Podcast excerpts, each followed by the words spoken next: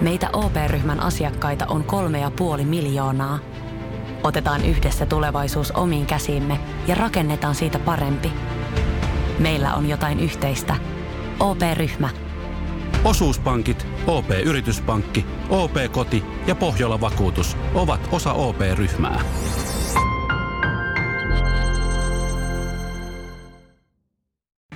Sanotaan, että NHL-pelaajat voivat saavuttaa 32 kilometrin tuntivauhdin luistellessaan ja parhaimmat mitatut tulokset ovat olleet 48 kilometriä tunnissa. Tero, jos sinä luistelisit tuota vauhtia omilla kotikulmilla, odottaisiko postilaatikossa kirje poliisilta? Ilman muuta. Näin sen jo silmissäsi, kun sen teet. Pelaajien ominaisuudet teema saa jatkoa ja tänään revimme auki muun muassa Kaapo Kakon luistelutyylin sekä luettelemme liudan venäläisiä pelaajia, jotka ovat verkkaisia liikkeessä, mutta ovat kuitenkin pistepörssin kärkisijoilla. Paras vaihtoehto luisteluteemaiseen jaksoon on soittaa luisteluvalmentaja Lari Joutselahdelle, mutta meillä kävi onni, sillä Lari Joutselahti pääsi studiovieraaksemme. Tekeekö tämän jakson jälkeen mieli hyppiä luisteluloikkia? Tekeekö tämän jakson jälkeen mieli vain seurata hyviä liikkuvia pelaajia kotisohvalta? Sen päätät sinä, hyvä kuulija. Tämä on urheiluseurojen sisäpiirissä studiossa. Minä Mikke Alho ja juontajakollegani Tero Auvinen. Hetken kuluttua ääneen pääsee vieraamme Lari Joutsenlahti ennen sitä viikon lätkäauto.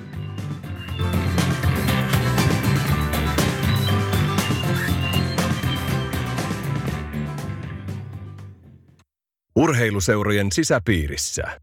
Yhteistyössä sektovaihtoautot. Ohjelmamme pääyhteistyökumppanina toimii Sektovaihtoautot ja valitsemme joka viikko viikon lätkäauton, joka löytyy Sekton toimipisteeltä Espoon Olarista. Tämä viikon lätkäauto on Renault Kadjar, 129 kilometriä ajettu – ja 2016 vuosimalli alkaen vain 237 euroa kuukaudessa. Tästä yksilöstä saat lisää tietoa www.sektovaihtoautot.fi. No niin, siskot ja veljet. Jääkiekkoilussa ja autolussa on yhteisiä elementtejä. On osattava tulla oikeaan aikaan vaihtoon. Urheiluseurojen sisäpiirissä uudella tuotantokaudella olemme jo nostaneet pelaajien ominaisuuksia ja etenkin maalintekoa, maalinteon, maalinteon taitoa, laukaisutaitoa, mistä ne maalit tehdään. Paneuduttiin myös dataan, mitä on tarjolla, mistä ne maalit tehdään. Ja kuten me ollaan aikaisemminkin äh, kerrottu teille, hyvät kuulijat, äh, nämä jaksot on yllättävän suosittuja ja me halutaan näitä jatkaa myöskin, eli missä paneudutaan pelaajan eri ominaisuuksiin, miten niitä valmennetaan niin edespäin. Halutaan tuoda hyviä esimerkkejä. Niin Tero, tänään puhutaan luistelusta, niin onko siihen liittyen minkälaisia kommentteja? Niin, eli jos viime perään puhuttiin siitä laukasusta ja maalinteosta, niin kyllä tietysti laukaisun lisäksi luistelu on ihan ehdottomasti toinen asia, joka jää, nykyjääkiekossa korostuu. Ja tota, se on ihan sama tilanne silloin kuin edellisellä kerralla, niin on meitä huomattavasti viisaampia ihmisiä tästä asiasta kertomaan. Kyllä, meillähän oli edellisellä tuotantokaudella vieraana luisteluvalmentaja Lari Joutsenlahti ja olemme onnekkaita tällä kertaa, sillä hän on tullut studioon ja ää, tervetuloa lähetykseen Lari. Kiitos paljon, että saan taas olla mukana täällä. Ää, alkuun, niin ää, jotkut kuulijat ei välttämättä tiedä, ää, mitä kaikkea teet tällä hetkellä, niin haluatko hieman avata? No mä halusin niin kuin ehkä tituleerata itteeni niin kuin valmentajan työkaluna. Eli mä yritän virittää pelaajien luistelutaitoa ja se, on, se ei ole ihan helppo projekti, vaan siihen liittyy, liittyy monia asioita ihan niin kuin oheisista, henkiseen puoleen, itsensä ylittämistä ja kehonhallintaa. Siinä on paljon semmoisia asioita, mitä yritetään pieniä palasia rakentaa, että tehdään niistä tehokkaampia jääkiekkoilijoita. Aloitetaan sillä, että meillä on nyt käsillämme mielenkiintoinen NHL-kausi, sillä äh, nuoria, äh, nuoria uusia pelaajia äh, siellä aloittaa nyt tosi toimissa muun muassa Kaapo Kakkoja, mainittakoon Ville Heinola. Mutta Lari, Kaapo Kakko on sulle entuudestaan tuttuja. Ja tota, miten sä itse, jos nyt mietitään ää, niin kuin luistelun näkökulmasta, niin miten sä lähtisit analysoimaan Kaapo Kakon luistelua? No kyllä Kaapo Kakko on niin itse tehnyt tosi paljon omatoimista duunia silloin nuorena, että niin hyvä esimerkki nykyjunnuillekin, että kuinka paljon pitää tehdä töitä sen joukkueharjoittelun ulkopuolella ja Kaapollahan niin mun mielestä on se luistelu tosi, tosi hyvä, että jos mietitään, niin se, se räjähtävä lähtö, se on tosi nopea lähtemään liikkeelle ja sitten se liuku kahdella jalalla, kun se ottaa sen kiekon mukaan, niin se on semmoista kevyttä ja se liuku, että meinaa häviä mihinkään. Sitten pienessä tilassa pystyy pyörähtelemään ja suojaa kiekkoa. Ja aika ketterä niin kuin kaveri, jos metri 87 pitkä, niin yleensä siinä metri 85 jälkeen vähän niin kuin alkaa kömpelöistyä ja lyhyellä mailalla pelaa, niin kyllä se on ihan superkova kaveri. Ja just se intohimo paistaa siitä, se on hyvä äijä ja muutaman kerran päässyt sitäkin vähän pyöräyttää tuolla jäällä, mutta kyllä Kaapo itse on tehnyt se duunia. Paljon onnea sille kaverille. No mitä sitten Lari, jos miettii, että mitkä on, sä mainitsit tuossa vähän Kaapoa kun analysoit, niin mutta muuten jos miettii, niin mitkä olisi sellaiset trendit nyt nykyjääkiekkoluistelussa ja sen treenaamisessa? No NHL tietysti, jos katsotaan tuota luistelutekniikkaa, niin mua haastateltiin tuommoiseen lehteen, muista mikä se oli Jenkeissä, niin siellä oli sitten toinen mua fiksumpi kaveri, joka oli laskenut prosentteja, että millaista tekniikkaa pelaajat käyttää, niin 50 prosenttia siitä on niin kaaren luistelua, niin Kaapo Kakollakin on se just se vahva kiihtyvä kaarenluistelu niin kuin just suoraan eteenpäin, siitä sitten painosiirto ja jatkaa vauhdilla ohi sitten toiselta puolelta, niin se suora kaarenluistelu on ehdottomasti yksi semmoinen uusi, uusi trendi ja sitten tietysti nämä pienen tilan käännökset, mitkä mä oon nimennyt Crosby-käännökseksi ja sitten kiekon suojaukset ja lantion avaukset ja tietyllä tavalla suora luistelu ja takaperiluistelu on vähentynyt, mutta kyllä nekin on edelleen niin kuin tärkeä osa hyvälle kiekkoilijalle. Mitäs noita voisi treenaa?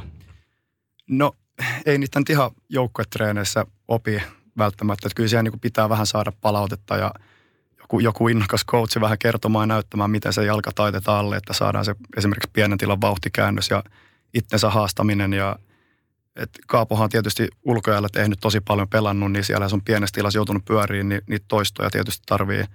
Et on se aika vaikea oppia luistelemaan ja siinä on joku vähän neuvoa, että mitä pitäisi niin tehdä jos miettii, joskus puhunut siitä myös siitä suoran luistelusta, että on ollut aikaisemmin erilaista koulukuntaa ja nykyään on hieman toisenlaista. Saatko siitä avata?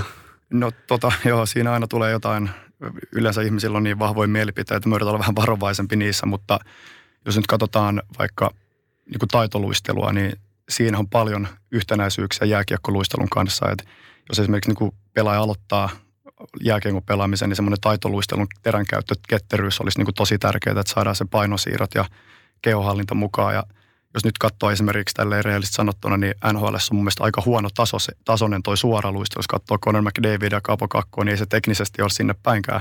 Tai on se sinne päin, mutta se ei ole niin, niin hyvää, ei se, ei se jalka ei niin kuin palaudu painopisteen alle, mutta sitten taas ne suunnanmuutokset ja reagoinnit – on sit, nehän tapahtuu paljon paremmin, kun sulla on vähän leveämpi se luisteluasento, mutta totta kai en mä tingi omassa valmennuksessa. Kyllä mä siellä aina niin painotan, että tuodaan se jalka painopisteen alle eteen eikä leveällä, mutta se on jännä siellä NHL, niin se on ihan siirtynyt siihen, että luistellaan huomattavasti leveämmällä asennolla kuin, niin kuin Euroopassa.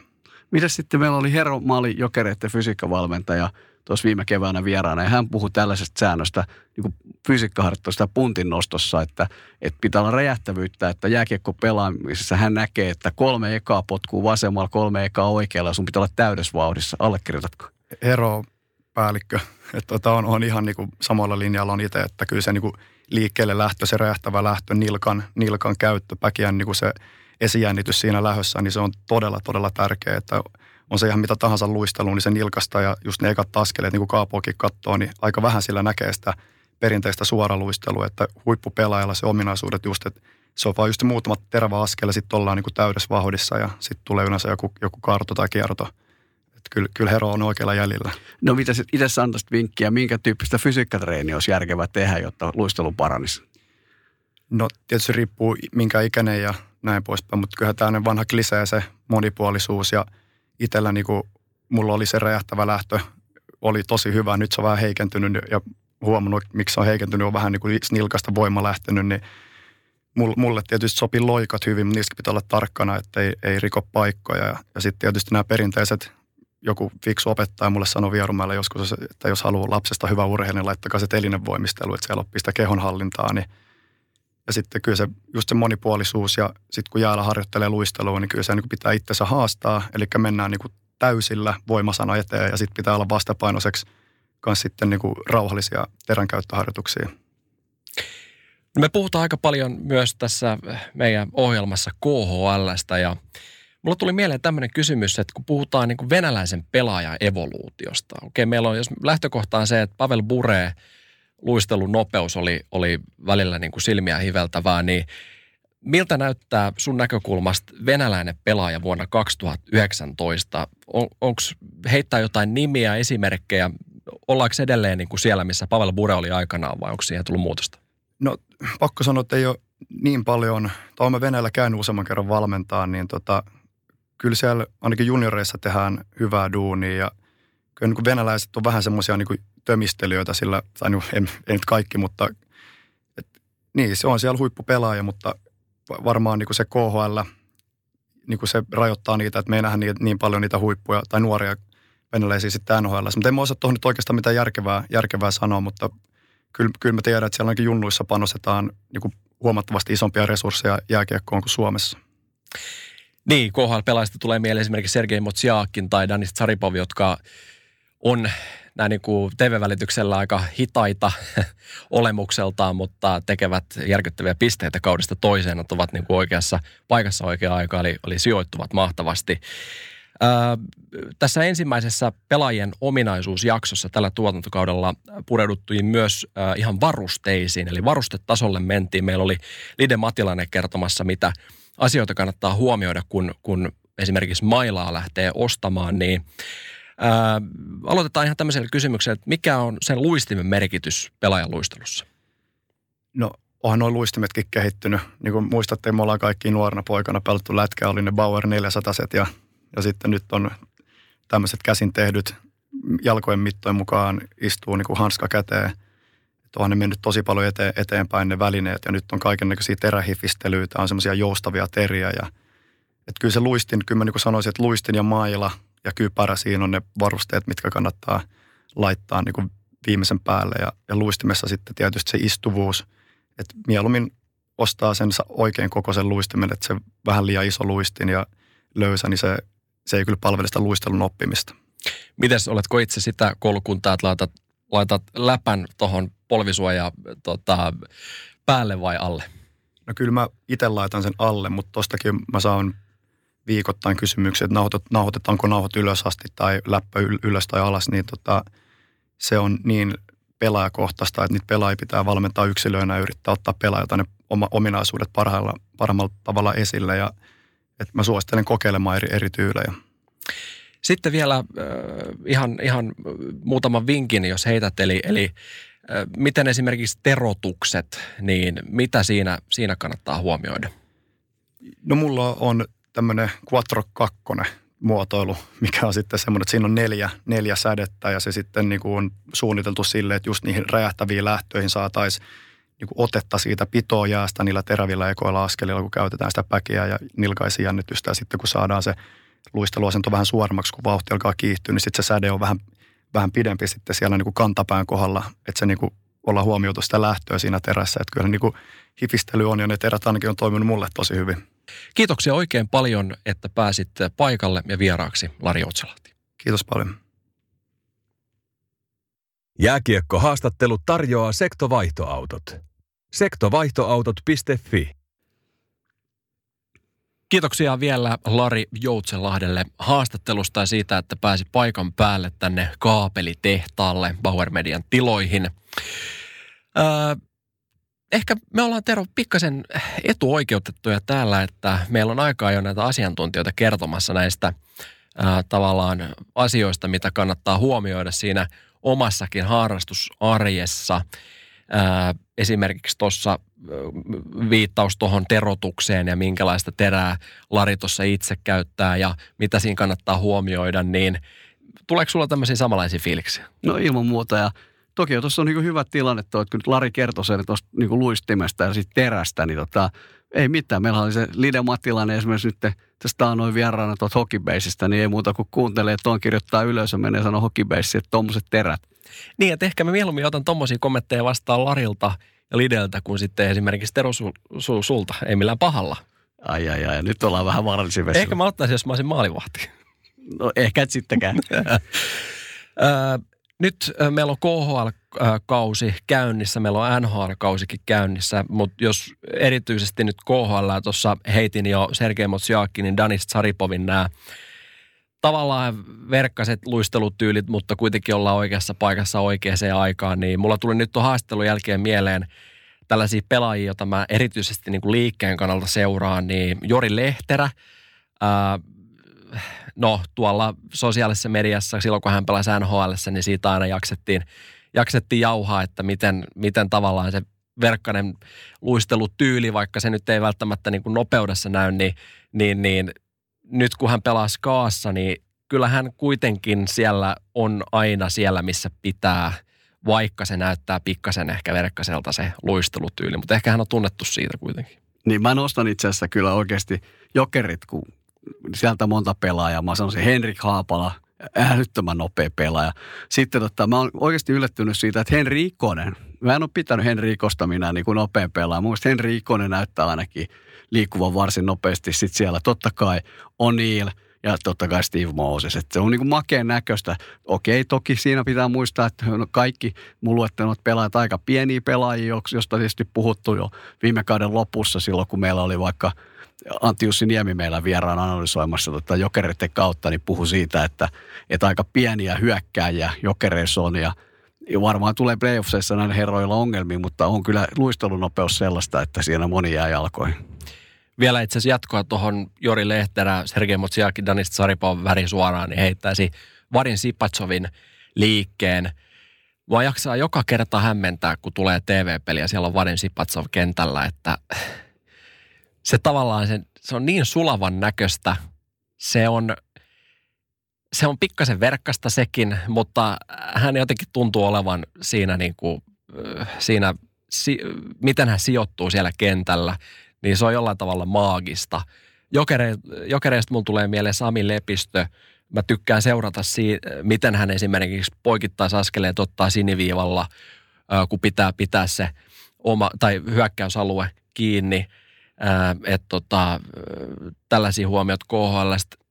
Sitten jos miettii ihan lyhyesti NHLstä, niin sieltä mä nostaisin Miro Heiskasen. Se on kaunista katseltavaa se luistelu mutta tota, itse asiassa puheen ollen, niin ö, ensi viikolla me jälleen otamme ö, katseet kohti KHL ja erityisesti jokereita ja, ja tuota, ö, silloin jatketaan niissä merkeissä.